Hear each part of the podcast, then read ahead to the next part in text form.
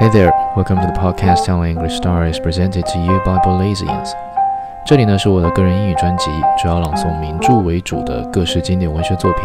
晚间九点不时更新，有兴趣也可关注我的个人主页，会保持每日更新。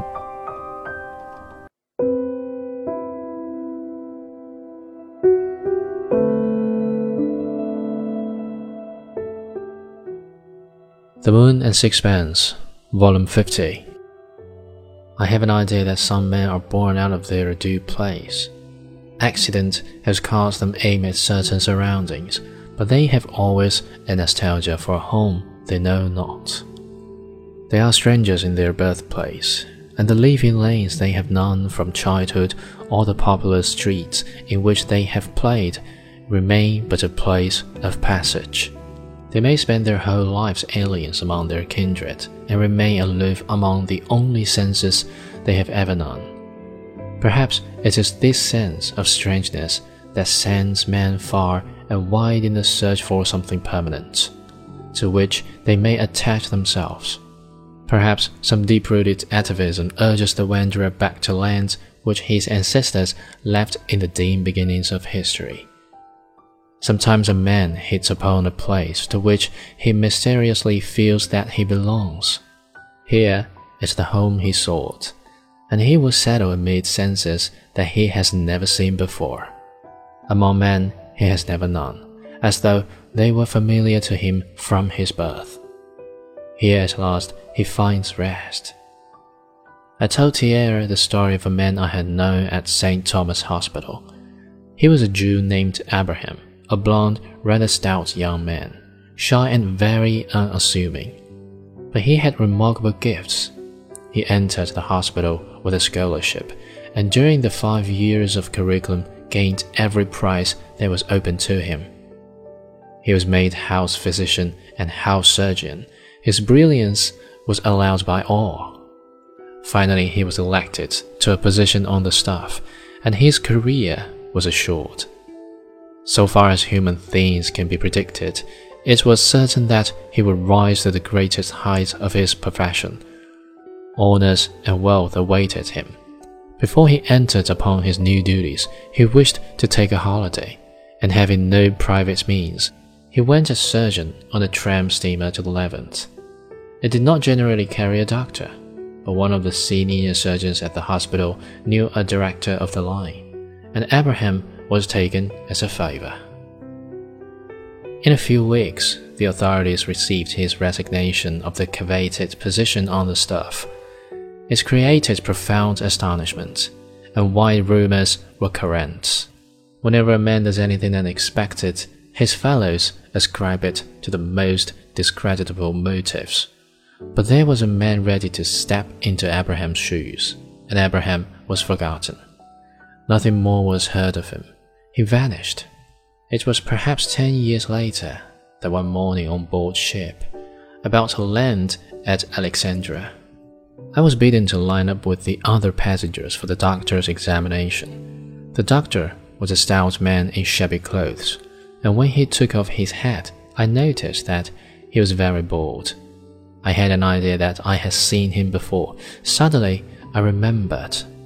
Abraham, I said. He turned to me with a puzzled look, and then, recognizing me, seized my hand.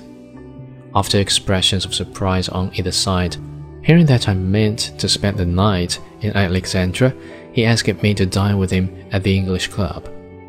When we met again, I declared my astonishment at finding him there. It was a very modest position that he occupied, and there was about him an air of straitened circumstance. Then he told me his story. When he set out on his holiday in the Mediterranean, he had every intention of returning to London and his appointment at St. Thomas. One morning, the tramp docked at Alexandria, and from the deck he looked at the city, white in the sunlight, at the crowd on the wharf.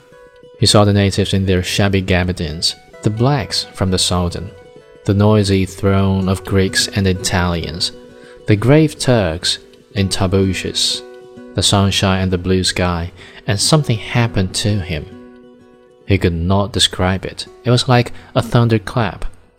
He said, and then, dissatisfied with this, he said it was like a revelation.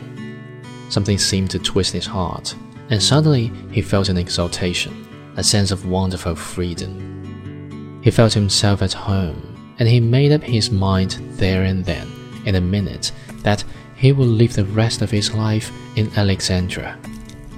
He had no great difficulty in leaving the ship, and in 24 hours, with all his belongings, he was on shore. The captain must have thought you as mad as a hatter, I smiled. I didn't care what anybody thought. It wasn't I that acted, but something stronger within me.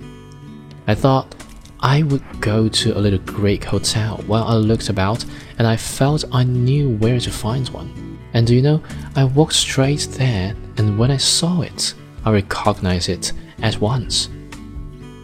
Had you been to Alexandria before? No, I'd never been out of England in my life. Presently, he entered the government service, and there he had been ever since. Have you never regretted it? Never, not for a minute. I earn just enough to live upon, and I'm satisfied.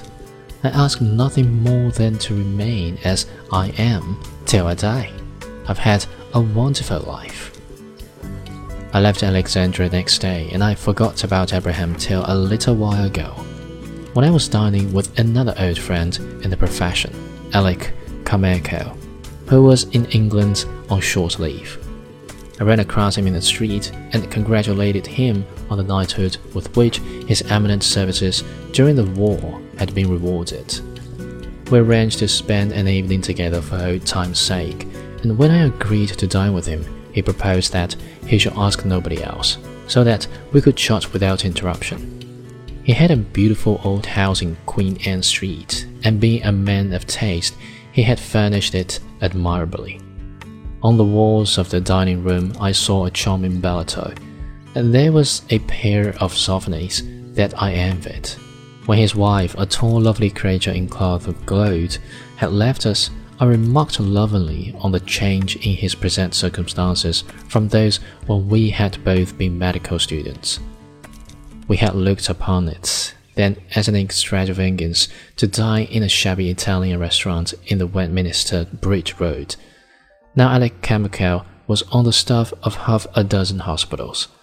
I should think he earned 10,000 a year, and his knighthood was but the first of the honors which must inevitably fall to his lot. I've done pretty well, he said, but the strange thing is that I owe it all to one piece of luck. What do you mean by that? Well, do you remember Abraham? He was the man who had the future. When we were students, he beat me all along the line. He got the prizes and the scholarships that I went in for. I always played second fiddle to him. If he'd kept on, he'd be in the position I'm in now. That man had a genius for surgery. No one had a look in with him. When he was appointed registrar at St. Thomas, I hadn't a chance of getting on the staff. I should have had to become a GP, and you know what likelihood there is for GP ever to get out of the common roads. But Abraham fell out, and I got a job. That gave me my opportunity. I dare say that's true. It was just luck. I suppose there was some kink in Abraham. Poor devil, he's gone to the docks altogether. He's got some two-penny or half-penny job in the medical at Alexandria, sanitary officer or something like that. I'm told he lives with an ugly old Greek woman and has half a dozen scrofulous kids. The fact is, I suppose, that it's not enough to have brains. The thing that counts is character. Abraham hadn't got character. Character. I should have thought it needed a good deal of character to throw up a career after half an hour's meditation because he saw in another way of living a more intense significance. And it required still more character never to regret the sudden step. But I said nothing, and Alec Carmichael proceeded reflectively. Of course, it would be hypocritical for me to pretend that I regret what Abraham did. After all, I've scored by it. He puffed luxuriously at the long Corona he was smoking. But If I weren't personally concerned, I should be sorry at the waste. It seems a rotten thing that a man should make such a hash of life. I wondered if Abraham really had made a hash of life.